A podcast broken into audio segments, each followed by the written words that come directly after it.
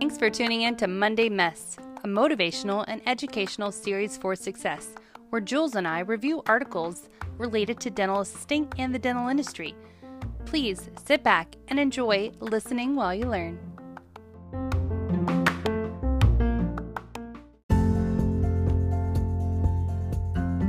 Today on Mess, we'll be reviewing an article from Dental Products Report What Your Lab Tech Wishes You Knew About Your Denture Orders. The most labor intensive and time consuming dental prosthesis are dentures for both you and your lab. With more steps and less margins to work with, dentures can also be very frustrating. We spoke with a lab expert to get insight on what could make the whole process more comfortable for all involved. Josh Gall, a general manager at Axis Dental Lab, says getting the correct bite registration is the most significant challenge for both dentist and the lab. The lab needs to correct bite and comfortable vertical for the patient to set the dentures. Plus, both the lab and the dentist want to ensure that the teeth line up with the midline. Now, there's a lot of little things that come into play, and yes, the whole measuring twice, cut once, and it's all in the planning, and all of those cliches work for this situation, Gail says. One of the trickiest things is when the lab doesn't get adequate bite registrations back from the dentist. However, Gale says that he understands while bite registrations can be less than optimal at times, especially for existing edentulous patients who is ordering a new set of dentures. How do you take an accurate bite on somebody that has no teeth? How do you articulate something that doesn't have anything opposing it? Because they're not going to bite gums to gums, if you will, Gale says. There's some golden rules when it comes to creating a denture concerning ideal space and openings for patients. However, for existing denture patients that have been in dentures for long times, there are other biological factors at work, Gale says. There could be bone resorption or the loss of vertical because their bite collapses over time. Well, how do you accommodate for that? How do you get them back to where they were before they started? Previous sets of dentures, Gale says the dentist challenges during the bite registration. Also, there could be corrective factors at work.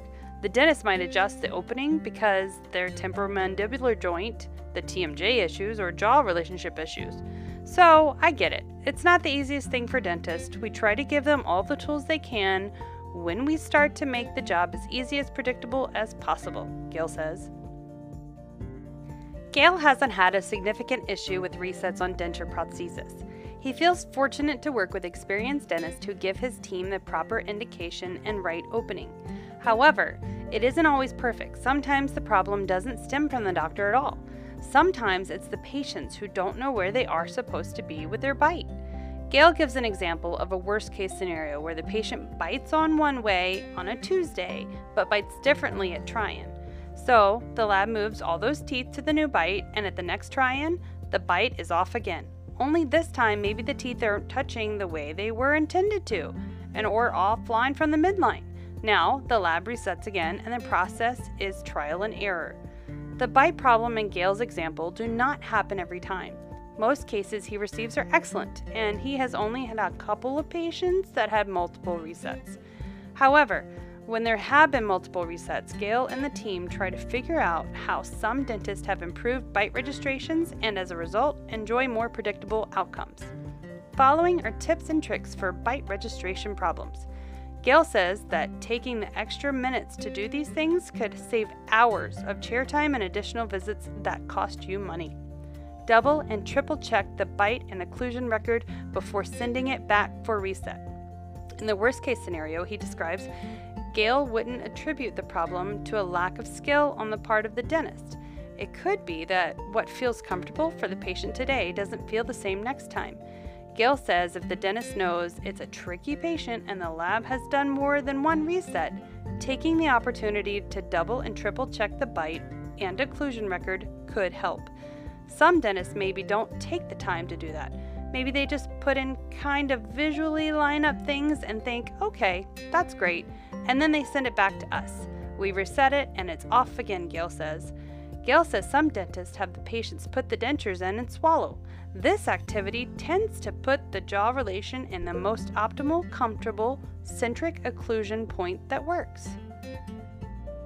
Another suggestion is taking some of the teeth off the try-in prosthesis. Then, instead of trying to get all of them to fit in perfect, you can try and get the bite correct on the front teeth, for example. Once you move some of the teeth, the dentist could put the try-in back in and have the patient swallow, and then see if the patient can get into their natural bite. Sometimes, in difficult cases, Gail says the only way forward is to take a step back. Gail says you shouldn't feel bound by the height the lab has given you. When taking the bite registration between the wax rims, examine it to see if you should have some wax shaved away because the patients open a bit too much. If you don't feel that's right for the patient, trim a little wax off and there, and maybe use a little bit more of the bite registration material. Gail says adding that the height adjustment helps the lab make it better fit. He also suggests using Q-tips or sticks to line up in the midline. Put two of them in a cross perpendicular pattern and to show the midline. It shows us that you lined up the midlines and that you have a horizontal plane that you want to set it to.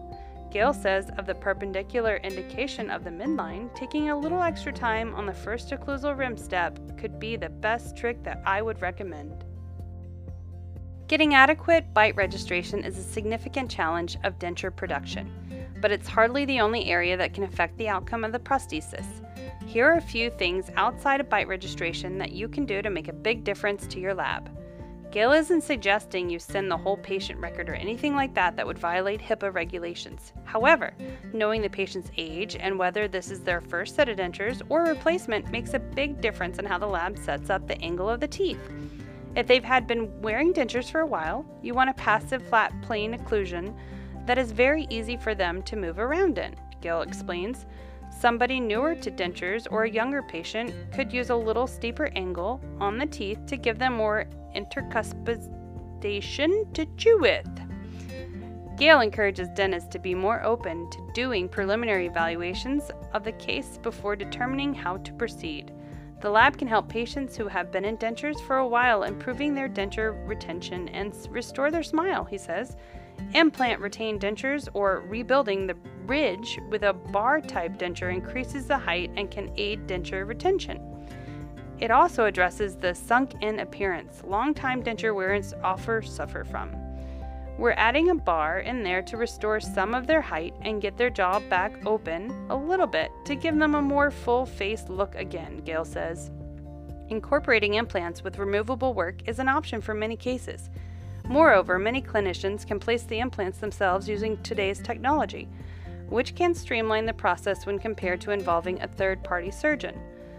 Be open to working with their lab, whomever it may be, to pick the best suited option for that patient, Gail says. Instead of just making a new plastic denture, maybe spice it up a bit and do an aesthetic enhancement while restoring with a better functional appliance for them. Along the same lines as the new ways to retrain removable dentures, Gail says dentists should consider the new ways to fabricate dentures.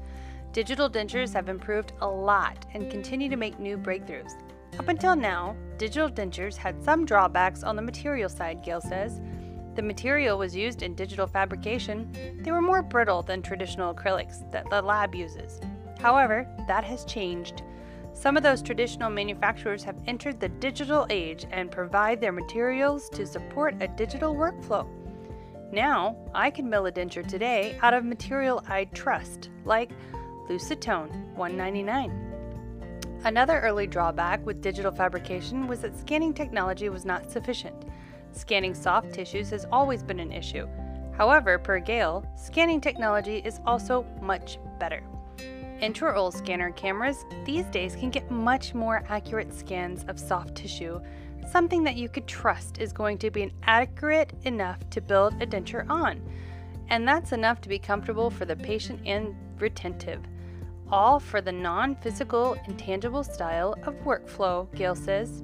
While digital dentures are a little scary for some dentists, those who embrace technology enjoy many benefits. They can use a digital scanner and send the file without taking physical impressions. Gail says the lab could then produce a digital mock up of the denture and could take a bite, as well as check the tooth mold size in one visit, reducing the number of visits needed for dentures and speed up chair time for them too. It's up to the lab to be familiar with those options. Gail says, but the dentist should get a little experience under his or her belt too. There are drawbacks still, of course. Not everyone is using the technology for dentures, and the costs are still high for fully digital workflows. Also, it's new and it can be challenging to get used to when you've been doing it the old way. However, Gail says that will change in time. Acknowledging the technology can also help improve this whole process for everybody, Gail says. You can find this article written by Terry Lively, October 10, 2019, in the Dental Products Report magazine. The link is located in the show notes.